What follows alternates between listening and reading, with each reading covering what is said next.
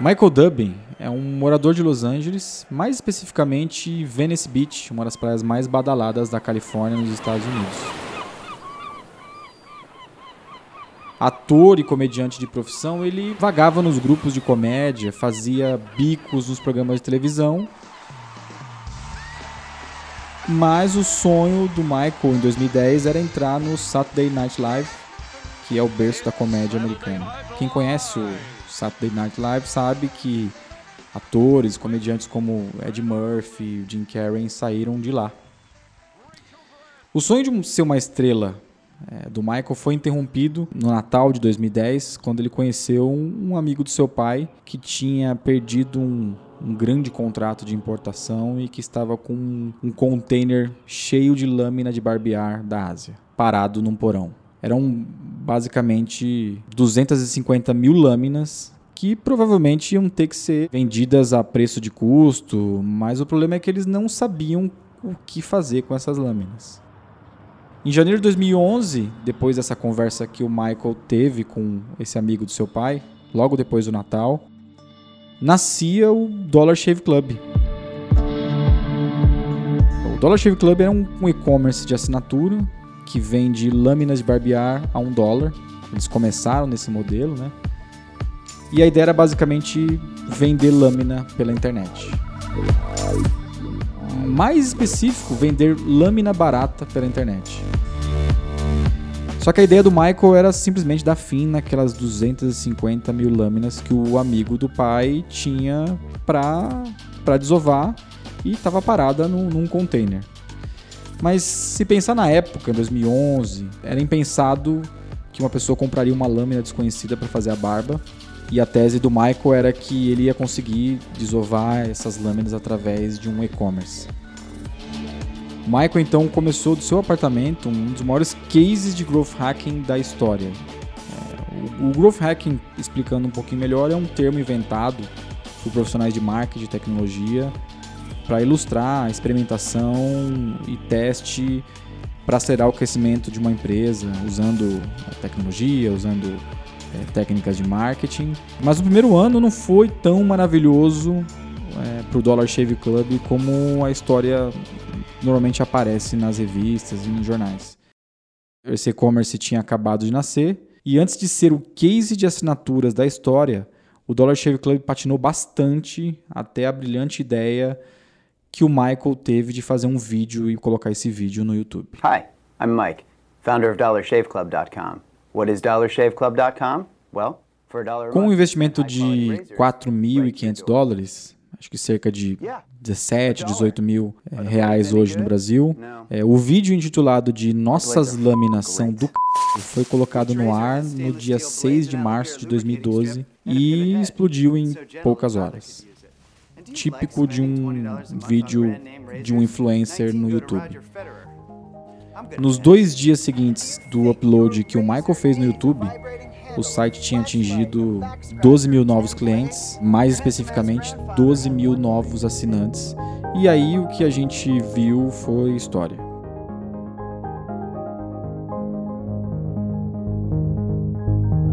Mas esse podcast não é para falar sobre o Dollar Shave Club, é para falar sobre growth hacking e para falar sobre essa mentalidade, essa técnica, eu queria convidar aqui para pegar o microfone o Gabriel Costa, referência no assunto, foi um primeiro growth hacker da Resultados Digitais e atual sócio e CMO da Singu. O Gabriel está com o Thiago Barra, cientista de dados da Capra Institute, foi head de growth e dados do Rap, da 99, Empíricos e ClickBus. E a Lidiane, que é copywriter da Vind. Queria começar perguntando o que, que faz um growth hacker? Antes de tudo, é um tema um pouco polêmico, porque uma vez que a palavra vira ali, né, uma palavra famosinha, uma buzzword, começa a ter uma série de divergências conceituais e tudo mais. Mas, para tirar esse viés opinativo da coisa, quem cunhou esse termo foi o Chanelis, né? Um cara que foi o primeiro marketer lá do Dropbox. E aí, lá em 2010, ele escreveu um post que ele falava sobre isso, que você deve procurar um growth hacker para sua empresa. E nisso ele explicava. E o conceito dele, que é o, o primeiro, e aí concorde ou não, se você quiser Mudaram, é, né? É, concorde ou não, mas enfim, foi o primeiro. Ele fala que é a pessoa cujo objetivo máximo é a busca pelo crescimento da empresa. O foco, a noia dele é, é esse, né? O crescimento. E que para isso ele se baseia especialmente numa série de testes e análises, experimentos, né, para que encontre esses canais, essas alavancas e tudo mais. Acho que até a gente acabou tendo um viés de aquisição aqui no Brasil, né, mais de marketing, mais de mais com essa pegada, mas eu acho que a essência da coisa é é a pessoa que tem um foco principal em achar o crescimento através de testes e análises, e, enfim. Para mim, a grosso modo, é isso e que não fica preso necessariamente só em aquisição. Às vezes, sua maior alavanca de crescimento nem tá aquisição, às vezes tem retenção, às vezes tem referral, enfim. A impressão que eu tenho é que é menos produto no Brasil, é isso mesmo? É. Pra mim, é a aplicação de método científico, que é tem hipótese, refuta, deu certo, escala. É isso, então o jornalismo faz muito isso, né? E realmente, como o Gabriel falou, no Brasil virou muito aquisição porque é o jeito mais fácil, mais rápido de testar a coisa é fazer aquisição, né? Vai tocando de Medium, né? Facebook, Google, whatever, tem que usar. Mas dá pra ser aplicado em qualquer lugar, então retenção, que seja. Quando vai pra parte de produto, produto em teoria fora do Brasil já tem essa mentalidade de teste AB, né? Pra tudo. Então tu vai fazer um release de alguma coisa, vai uma feature nova, testa duas features. Não sei quanto no Brasil tá desenvolvido isso ainda. Até porque a plataforma de teste, né, de, de produto é mais complicada, que acho que não desenvolveu tanto bem isso daí. Mas produtos realmente bebe também dessa mentalidade de growth. Tem uma questão que eu acho que sobra pro nível estratégico growth, sabe? Que aí o Chanel fala muito na parte de teste e experimento, mas eu acho que isso chega no nível de o C-level pensar em growth como um todo. Lembra na Rap, a gente tava falando sobre isso, eu, eu não entendia o time de marketing não saber de quantidade de vendas que tinha feito na Rap. É, isso tem que mudar. Então eu mudei lá a mentalidade de growth pra todo mundo tem que entender agora todos os KPIs. E aí é legal, a galera começar a ver todos os KPIs juntos, entendeu? E sem contar que acaba tendo um efeito. Quando você tem silos, né? Você acaba buscando o ótimo local, né? Não o ótimo global. Exatamente. Então, se tem uma pessoa trabalhando num cantinho ali, buscando o máximo daquele número único que ele tá olhando, independente daquele número lá da frente que ele vai impactar, de repente ele consegue um, sei lá, X mil oportunidades, enfim, mas que não são tão qualificados ou que estão um pouco fora do, da persona, whatever. E essa busca, eu acho que pelo ótimo global é que faz exatamente desse viés estratégico da coisa. Tanto é que o Chanel, na verdade, defende que as reuniões de growth, aí eu já acho um pouco utopia, na verdade, tá? É, mas, mas tudo bem. Mas pelo menos Vamos ele lá. defende. Não, não, não. As reuniões eu concordo, mas o que ele defende dentro das reuniões, que é tipo. A reunião de growth é muito mais uma pegada de acompanhamento e experimento. É, é isso. Isso tudo bem, concordo e eu sempre fiz. Mas ele defende muito que tem a presença do CEO, do CTO, de não Ah, sei quem, eu- e fica, cara. Você pode cair naquele viés da decisão baseada no pessoa com o maior salário, né? Que eles falam, isso, é. Então, tipo, você fica um pouco enviesado, às vezes numa decisão, no experimento, porque a pessoa que, tipo, paga seu salário tá falando que tem que ir pra esquerda, enquanto várias coisas pra estão pra direita. direita, É, é. exatamente. E sem contar que tempo mesmo, as pessoas não vão achar. Então, isso eu, eu acho um pouco utópico. Mas eu acho que a mensagem principal dele é essa, assim, de a coisa é tão importante que precisa estar extremamente relacionada à estratégia da empresa, aos tomadores de decisão, ou pelo menos você ter autonomia para tomar as decisões que você quiser, e, enfim, e tomar risco, né, principalmente. É, o conceito de growth, ele, ele é um pouco mais antigo, mas parece que aqui no Brasil é, a galera começou a falar mais disso de uns três anos pra cá. Mas é uma coisa que já existe antes. Vocês acham que elas estão percebendo isso da forma certa, que tá usando isso da forma certa? E quais são os cases que vocês destacam aqui? Acho que growth teve uma evolução, tá, do termo. A gente começou a falar de growth, realmente, tem uns três anos, assim, que começou a falar mais, era só performance. Então, quando eu falar de growth, todo mundo só falava performance. Dinheiro de digital, de mídia, vamos fazer isso. Porque é o jeito mais prático, né, de aplicar o experimento no, no conceito... dado, né? De ter dado, é, porque tu já tem uma... O marketing já já é um negócio que tu consegue pegar muitos dados, trabalhar com aquilo. Então, no início era mais isso. Performance igual growth. E eu acho que agora realmente começou a dissipar um pouco e ir para outras áreas, né? E voltar e produto, falar todo esse tipo de coisa. Eu acho que tem algumas empresas que no Brasil tá começando a amadurecer mais isso. Agora, quando a gente tem eventos de growth, tu consegue entender um pouco as pessoas falando a mesma língua. Não é só, ah, eu vou investir mais em Facebook ou mais em Twitter, ou, ou mais em Google. Não é isso, né? A discussão não é essa. É quais são os hacks que tem que fazer que tu melhora a tua performance. Sim, eu acho que a coisa chega no Brasil naturalmente, como tudo com alguns anos, né, de, de atraso e tal. E o discurso do Growth é muito bom, né, muito gostoso, é muito sexy, né? Então, A coisa toma essa proporção porque a teoria é um cara que consegue entregar muito com determinado recurso ali, ele entrega desproporcionalmente muito mais, né? E num país, né, que a gente tem todos os desafios aí socioeconômicos que a gente tem, a promessa de entregar mais com menos, ela bate melhor ainda do que, do que em todos os lugares, Que né? delícia, né? Essa é a minha análise, tá? Eu acho que vocês concordam se vocês quiserem. É, a minha análise é que também, coincidentemente, nos últimos anos, começou a vir muito mais dinheiro para o Brasil, né, para empresa de tecnologia.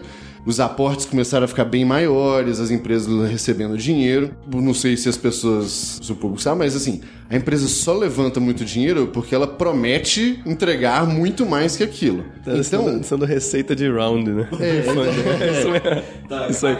Nossa, hack, Tá hackeando o funding agora. hackeando né? fund, é isso aí. Só que o problema é, beleza, você tem uma tese super legal, tem números super legais e tal, e aí faz todo sentido você crescer X vezes lá, é o que você promete pro investidor, e ele, por algum motivo, acredita nisso. Beleza, o dinheiro entrou, agora você precisa entregar. E aí que bate o desespero, né? Como que eu vou entregar esse negócio? E aí, nesse mesmo momento, então, que tá vindo mais dinheiro, tem um tal de um profissional aí que faz os milagres que estão acontecendo. Então eu acho que a mistura é meio que um, é um, um, um alinhamento de planetas que aconteceu ali, porque ao mesmo tempo, então, você tem mais empresas levantando dinheiro. Você tem esse tal desse profissional que é, teoricamente salva a pátria. A empresa, ela tem um custo de oportunidade muito grande, né? Ela levantou, sei lá, 10 milhões, 20 milhões de reais. Cara, se ela identifica que tem uma pessoa que tem maior chance de fazer aquele plano dar certo, ela paga o dobro. Porque o custo de oportunidade dela é muito alto. E aí o que acontece? Se é um negócio que paga mais, começa a ter uma porrada de gente que quer receber mais. Alteração de carga no LinkedIn. Todo mundo virou, todo, Exatamente. todo mundo virou growth hacker, né? Isso. Cara, pra mim é exatamente a mesma coisa que aconteceu com Data Scientist, cara. É exatamente, exatamente. a mesma É coisa. verdade, verdade. É a mesma coisa. Então, E o nego nem sabe o que que Não, é, mas, mas a empresa que deu certo tem, a minha tem também. Correlação é eu, um, né? eu acho que a melhor empresa do mundo é um CEO, um Data Scientist e um Growth Hacker. Levanta 200 milhões de dólares. É isso, cara. E aí que trabalha com machine learning, Nossa, blockchain cara. e, e VR. Nossa, voa, Mas voa. que, ca- que, que vocês falam, putz, os caras fizeram direitinho, assim. A RD, assim, de novo, né? Quando a gente fala hack, parece que foi terça-feira, fez um negócio e o negócio virou uma empresa de dezenas, centenas de, de milhão de reais. Não é, né? Eu acho que o, o- as alavancas que a RD buscou, e, e ela eu acho que ela fez muito bem, foram. A primeira, educar o mercado, né? Um mercado super imaturo em marketing digital, então ela injetou muito, muito, muita energia, muito dinheiro para fazer isso. A segunda coisa, de fato, criar uma máquina mesmo de marketing, vendas e atendimento, um negócio que é bizarro como funciona bem. É, ainda, lógico, tem problemas, mas funciona muito bem. E para mim, um, um, entre aspas, o pulinho do gato da RD foi o RD Summit. É o evento né, da RD que cresceu muito rápido, eu estive em todos desde, desde que eu entrei lá, foi o primeiro ano. E foi assim, o primeiro evento teve 200 pessoas, o segundo 1.300, o terceiro 3.500 e esse ano vai ter 12 mil, e é tipo a sexta edição. E para mim, especialmente pela empresa estar em Floripa, né, fora do eixo, 2014, que foi o ano que a gente fez o evento para 1.300 pessoas, foi uma puta mensagem pro mercado de não é uma empresa de fundo de quintal, é uma empresa que tá querendo fazer uma coisa muito diferente.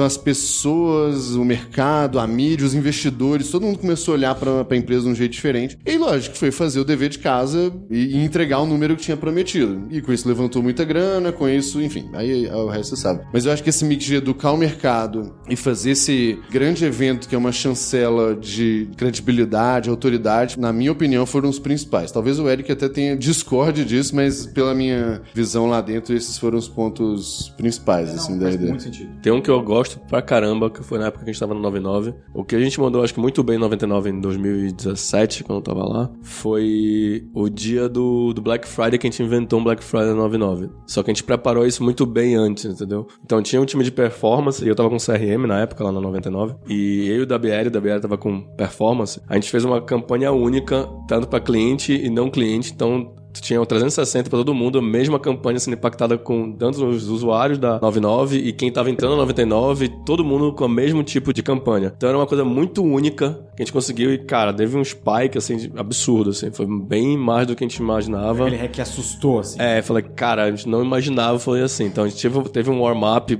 antes da, da Black Friday e não tem nada a ver Black Friday com 99, né? Assim, vamos pensar, não existe essa... Conceitualmente É tem a verdade, ver, não né? tem, não tem produto, É, né? Não tem e aí a consumo. questão foi muito mais essa, cara, vá ao shopping com 99, por exemplo. E aí foi um desses que a gente começou a usar, cara, não use, não perca o tempo, vai fazer esse tipo de coisa. Curioso, né? É uma coisa tão simples de pensar e eu acho que a galera fala, não, isso não vai funcionar. O legal foi que a gente fez integrado, sacou? Então tinha mensagens chegando via push do CRM pro usuário da base, trazendo a aquisição com a mesma, a mesma referência, a mesma mensagem, trazendo gente de fora de aquisição. Então todo mundo tava conversando sobre as mesmas coisas, entendeu? Então, cara, foi super positivo aí e deu um super ganho. A aquisição foi ridiculamente alto naquela hora. Eu achei bem curioso também o, um pouco do que o Thales conta que ele fez na Easy Taxi, né? Que isso lá em 2011, sei lá, 2012. É, o principal desafio dele era, antes de tudo, precisava convencer o taxista a ter um smartphone. E se você for pensar bem, é assim, a tecnologia funcionava, existia demanda, tinha tudo. Só, só que tinha uma coisa que estava travando o processo, que era o timing do negócio em relação à tecnologia, né? Então hoje é super óbvio todos os motoristas terem seus smartphones,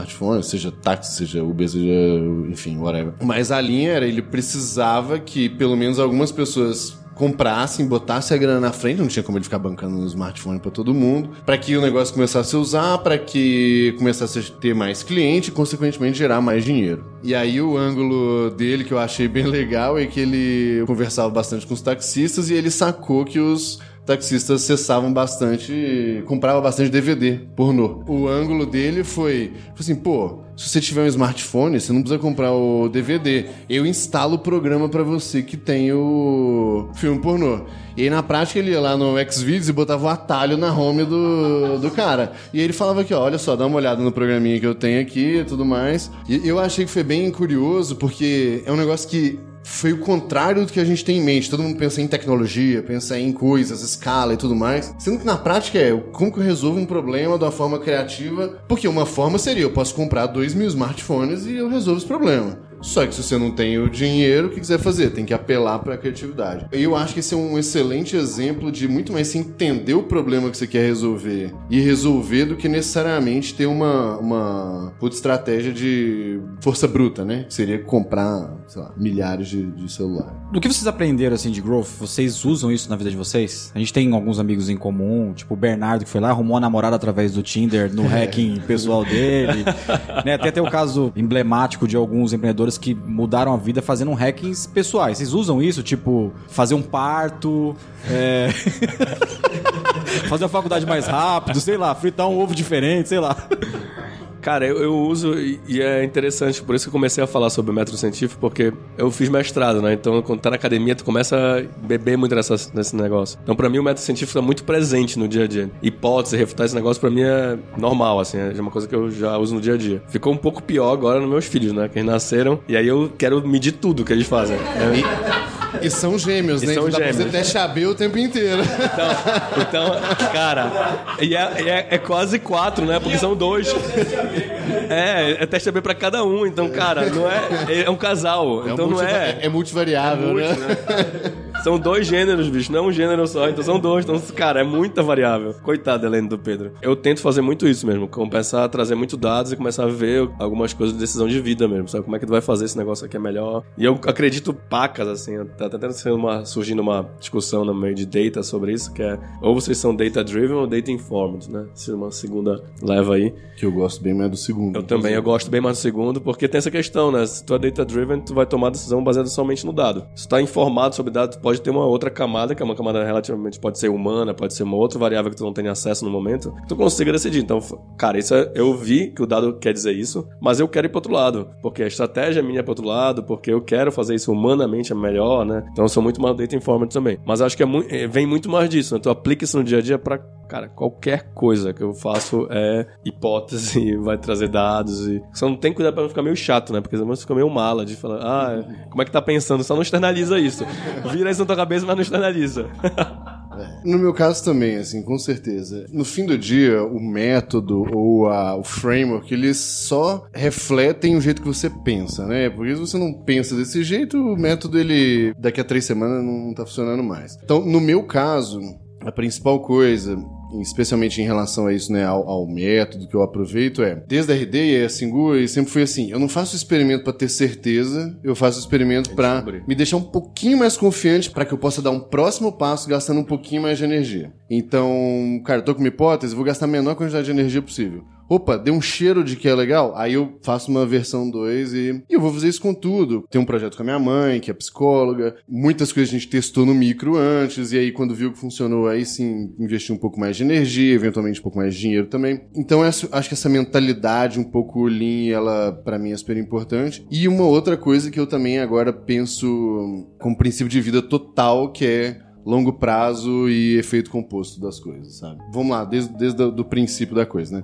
Como não é um experimento que vai ganhar o jogo, e sim todo o processo e a soma de vários experimentos que dão certo, não adianta você tomar uma decisão de curto prazo que prejudique experimentos lá do longo prazo. Então não adianta eu tomar uma decisão de, cara, ser ultra agressivo numa copy XYZ se isso vai deixar meu cliente puto e isso significar lá na frente mais churn, entendeu? Então pode ser que naquele curto prazo eu aumente o resultado, mas no longo prazo isso não seja uma boa. E, e, cara, para mim isso virou realmente princípio de vida. Assim, várias das decisões que eu tomo, pessoais, profissionais, seja profissional na Singu hoje, ou qualquer que seja o meu projeto paralelo, seja meus relacionamentos, as pessoas, cara, eu só praticamente me envolvo com quem eu pretendo ter uma relação de longo prazo, porque eu sei que é aí que a coisa de fato gera um resultado exponencial, né? E aí a terceira coisa, entrando no ponto que o Rodrigo tocou, é que eu fiz o parto do meu filho, né, na verdade. A, aliás, a minha esposa... Você não sabe dessa história? Nossa, velho. Achei que você soubesse. Você não sabe? Não. Não, é verdade. Cara, não. eu cortei um cordão da minha só. Nossa. Você é menino muito novo, né? Caraca, o cara é um MacGyver, velho. Na prática, assim, e aí eu fui fazer to é todos os paralelos com, com Growth, assim. Quem fez o parto foi minha esposa, eu só peguei a criança, né? Vamos começar por aí. Mas a gente já planejava ter o parto em casa, mas com uma equipe, né? Especializada, que estivesse lá, dando todo o apoio, tal, tal, tal, tal. E acontece que a coisa não saiu como planejado, foi no meio da madrugada, a equipe não chegou a tempo, só tava nós dois, ou nós dois, tem que resolver o problema. E aí, fizemos o parto sozinho. A gente pegou a criança. E aí, quando, quando a equipe chegou, minha esposa tava sentadinha na cama, a criança no colo, o quarto já tava limpo, já limpado até com álcool. Nossa. Uma paz do Senhor lá. E, e aí as meninas falaram assim: Nossa, nasceu criança aqui? E tava tudo de boaça. Foi bem legal. Que, que eu acho que tem dos aprendizados aí nesse caso, né? Cara, eu acho que a primeira coisa é que, assim, muita gente fala assim: Nossa, mas o que, que você fez? Foi no YouTube pesquisar como parir a criança, né? E não, na verdade, a equipe já tinha preparado a gente para vários cenários de adversidade, né? Do tipo, olha, primeiro que só pode fazer isso se tiver com uma gravidez super saudável e tal. Mas falou: se tiver uma complicação com o bebê, a gente vai fazer isso, aqui vai chamar o SAMU, se tiver com a sua esposa vai ser assim, se for isso, não sei o quê. E se a gente não chegar, o procedimento é A, B, C e D. Não que você se, realmente se prenda a isso, né, quando você tá ouvindo, mas... Mas beleza. É, então eu acho que ter esse protocolo antes foi importante, que é o mínimo de planejamento ali. A outra coisa, nem tudo sai como esperado. E a terceira, que assim, para mim é ter a inteligência emocional de manter a calma. Porque fisicamente, foi, felizmente foi muito tranquilo, porque foi literalmente minha esposa teve todo o trabalho. A gente foi lá e pegou a criança e pronto. Mas você conseguir manter a calma naquele momento é o que faz toda a diferença. Né? Eu acho que é um mix de preparação e também tá acostumado a lidar, a sempre estar em situação de muito estresse, muita pressão. Aos poucos você vai aprendendo a, a, a controlar aquele negócio. O Michael e o time do Dollar Shave Club não se contentaram em usar simplesmente técnicas de growth online, como Member Get Member, é, onde o usuário indica outro usuário, postar outros vídeos, que é basicamente o que um, uma pessoa que pensa em crescimento, um growth hacker raiz, pensa é, em usar para crescer a operação de uma empresa. Três anos depois que eles explodiram, no mercado americano começaram a usar a estratégia de amostras, é basicamente amostras grátis, nos principais hotéis das principais capitais americanas. Eu lembro bem que eu cheguei num hotel em São Francisco e eu recebi um, um, uma amostra grátis do Dollar Shave Club e aquilo quase explodiu a minha cabeça porque era basicamente um negócio 100% online chegando no varejo offline. E a ideia era muito simples. É, dar aos hóspedes dos melhores hotéis, 4, 5 estrelas, um kit com uma lâmina de muita qualidade para o usuário provar e se sentir tentado aí no site fazer uma assinatura. Em julho de 2016, o Dollar Shave Club tinha 3 milhões de assinantes. É, 3 milhões de assinantes de lâmina. E foi vendido por 1 bilhão de dólares para a Unilever.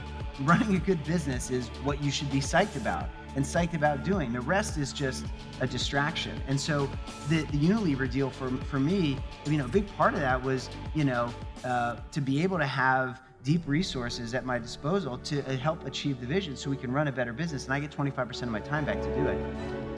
Quem conhece o, o case do Dollar Shave Club sabe que eles executaram em muito pouco tempo uma jornada vertiginosa de crescimento do zero aos 3 milhões de assinantes, com uma mentalidade muito forte em crescimento, com uma mentalidade muito forte em growth hacking perguntar para vocês, existe alguma diferença entre growth hacking e growth marketing? Para mim, e isso não é um negócio do Brasil não, tá? Isso é um negócio que aconteceu meio que no mundo inteiro. O próprio Brian Balfour, que era lá da HubSpot, ele mesmo falou assim, cara, não aguento mais essa história de growth marketing, growth hacking, growth disso aqui, porque tudo no fim é um tanto de divergência porque quase diz a mesma coisa. Mas o growth marketing eu acho que é exatamente o cara que tem a mentalidade dos experimentos, do teste, blá blá blá, mas que fica na aquisição. Para mim é isso. Então não é um cara que consegue interferir em tudo e isso muitas vezes é dado por uma característica da empresa, por uma estrutura organizacional que às vezes não permite a pessoa de fato ter liberdade, autonomia e tal. Mas eu acho que só acharam um nome tão sexy quanto para pagar bem esse cara que segue os mesmos princípios, filosofias, mas que tem uma área, às vezes, um pouco mais limitada. Eu não acho que nem deixa de ser mais é, menos e mais importante, não é isso. Mas é mais de realmente de, mais de escopo do que de qualquer outra coisa, assim, sabe? Eu acho que pode criar growth para qualquer área, né? Esse é o problema. Pode criar growth para finance, growth para. Pode... Mas, mas, na RD a gente teve um, um, um experimento bem legal que foi recuperação de receita. Que, cara, tinha um tanto de gente que tava com plano defasado e tal. Só que é muito, muito complexo, né? É muito sensível você corrigir. É. Pô, tá um ano e meio o negócio defasado, você vai corrigir, o cara sai de, sei lá, 300 reais pra 1.500 reais. e aí isso pode gerar um puto estresse com o cliente. E aí eles fizeram um experimento e, cara, recuperou ordem de milhão de reais, assim, tipo, exatamente por ter testado vários approaches, vários copies, várias formas de abordagem. É, mas esse cara aí já teria, é um cara da base, né? Tipo, é um growth Isso, engager. É. Então tem, acho que tem, consegue dar nome para qualquer coisa, né? O growth está começando a estabilizar agora aqui, mas o que vocês acham que vem depois? Olha, eu tenho uma opinião muito forte sobre algumas coisas. sobre discordar de alguma coisa, então vai. Sobre, vai lá. Sobre growth e data, eu acho que é, são duas áreas que vão desaparecer daqui a 10 anos. Desaparecer. Por quê? Por quê? Porque vai, vai ser, na verdade, baseline. É, vai virar um Excel vai virar um botão, vai virar. As coisas têm que estar tão incorporadas nas ferramentas que tu usa no dia a dia, que tu não precisa ter esse cara, entendeu? E é assim, ah, mas isso vai acontecer amanhã, barra, cara, não vai, porque tem que evangelizar toda uma parte e, e tá tudo bem. Eu falo muito isso sobre na área de data, é exatamente igual para growth. Se a gente fizer o trabalho certo, né? Tipo, eu, Gabriel, os growth leaders que tem aqui no Brasil, o data science que tem no Brasil, esse negócio tem que desaparecer mesmo, tem que ficar entrar tanto no DNA no dia a dia das áreas, que isso aí tá sendo recorrente e e a ponta consegue decidir muito rápido isso, né? Então, a minha tese é essa, assim, não é que não sei o que vem depois, mas assim, isso em teoria deveria ser incorporado pelas áreas de negócio ou, ou pela, pela área que tem o budget, decide. Essa é a obrigação mesmo, tá? dos caras que trabalham nessas áreas. acho que é levar isso pra ponta e deixar ser utilizado na ponta mesmo. Eu também acho que é uma disciplina tão comum que isso não é o diferencial, isso. não vai ser o diferencial como é hoje, né? Então,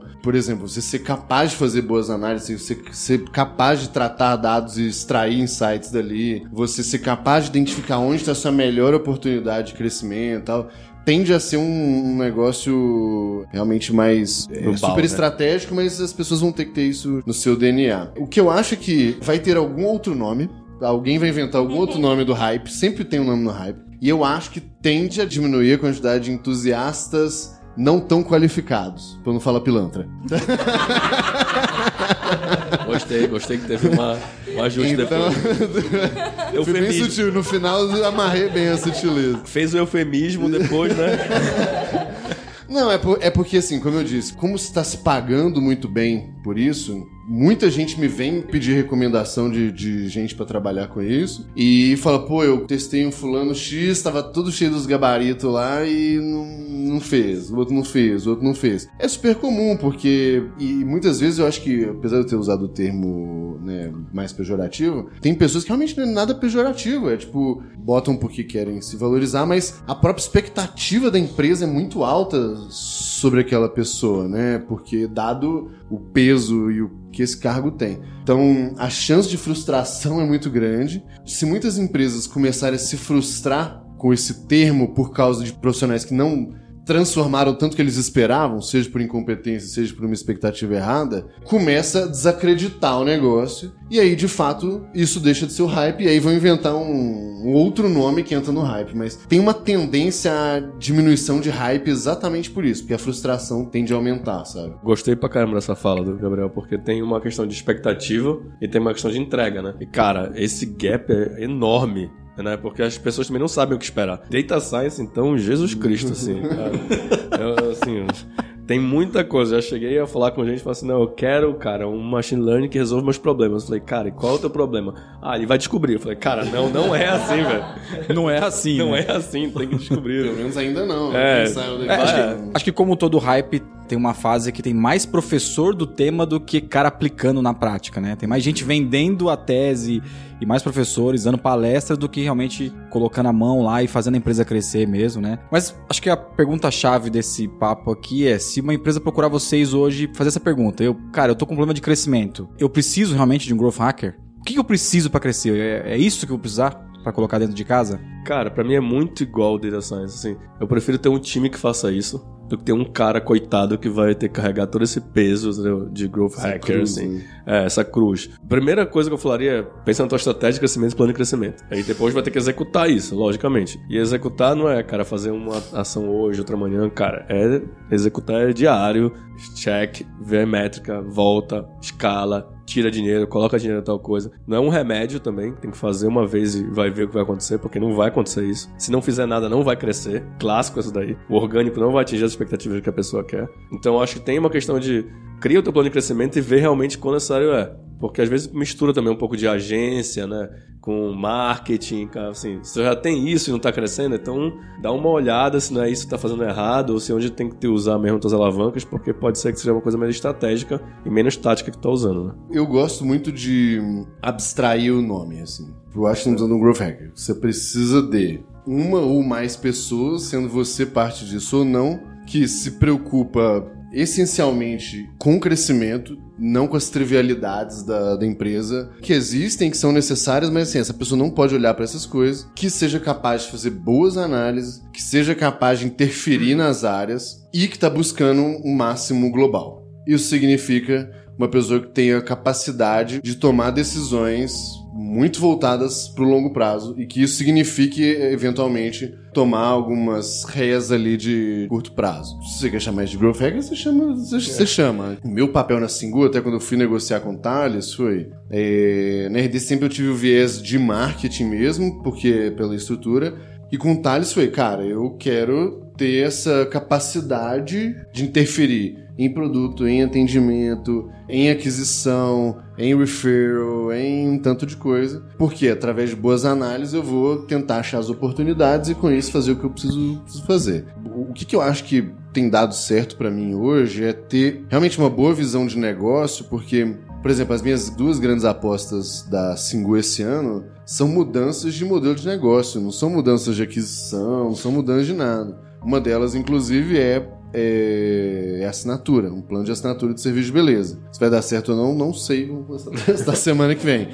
Mas pra mim a essência tá nisso. Então não tá em num ads melhor, não tá em coisas pequenas melhores, sabe? Eu acho que se você conseguir achar uma pessoa que tem essa boa capacidade analítica, que você dê foco e autonomia pra ela se preocupar com o crescimento e tira coisas do caminho dela pra não ficar tendo que se preocupar com as férias do funcionário, se vai ter massagem no escritório, se compra piscina de bolinha, uma mesa de ping-pong, sabe? Tira tira isso tudo da frente do cara, fala, meu filho, é isso aqui, é esse número, quebra a cabeça e eventualmente se for tomar alguma decisão de curto prazo, que ruim, que afete muito positivamente no longo prazo. Assim. Eu voltaria com uma pergunta pra esse cara que é: tá disposto a errar? Porque se não estiver disposto a errar, cara, esquece experimento, É, esquece growth hacking, esquece todo esse negócio. E isso é uma grande barreira, tá? Essa volta dessa pergunta é uma barreira que é cultural e ele tem que estar disposto a fazer isso, né?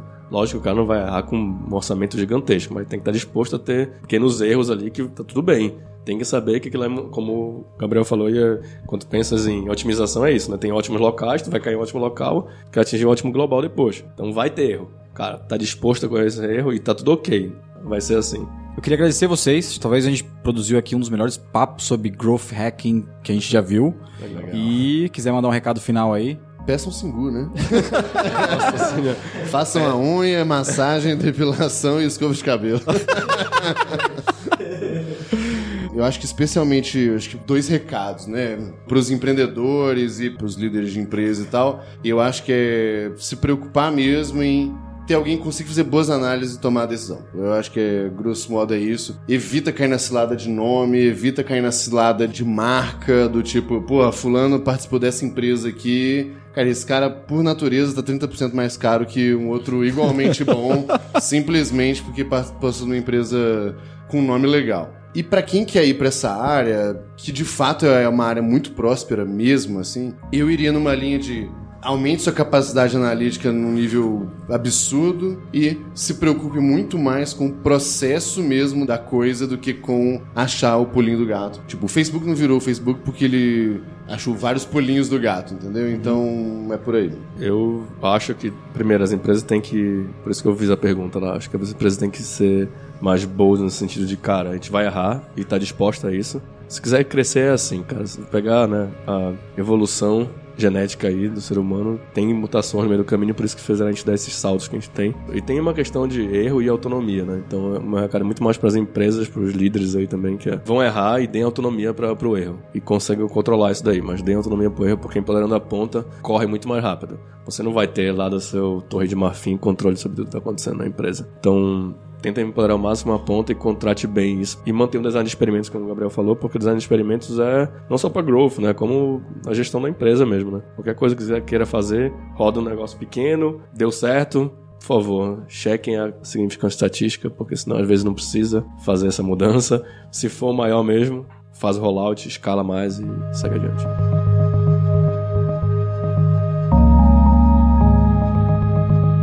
Gostou do podcast? A gente tá bem feliz com o que a gente vem gravando e as pessoas que a gente vem trazendo aqui. Mas antes de você parar de ouvir, eu queria dar um recado final. A gente vai fazer um evento oficial da Vind em outubro. Quem quiser participar, é só entrar em recorrência.com.br. É o nosso evento oficial. A gente está na oitava edição. Lá você vai assistir a economia da recorrência no palco. A gente fala sobre assinatura, transformação digital do varejo. Vem que vai ser legal, só se inscrever no recorrência.com.br e para conhecer um pouquinho mais da Vind, fica de ouvido aí no Dentro no Ring, segue nas plataformas, fica de olho que a gente vai trazer bastante gente legal aqui. Quem quiser conhecer um pouquinho mais da Vind é só entrar em vind.com.br. Falou? Até a próxima, tchau. Este podcast foi editado pela Maremoto.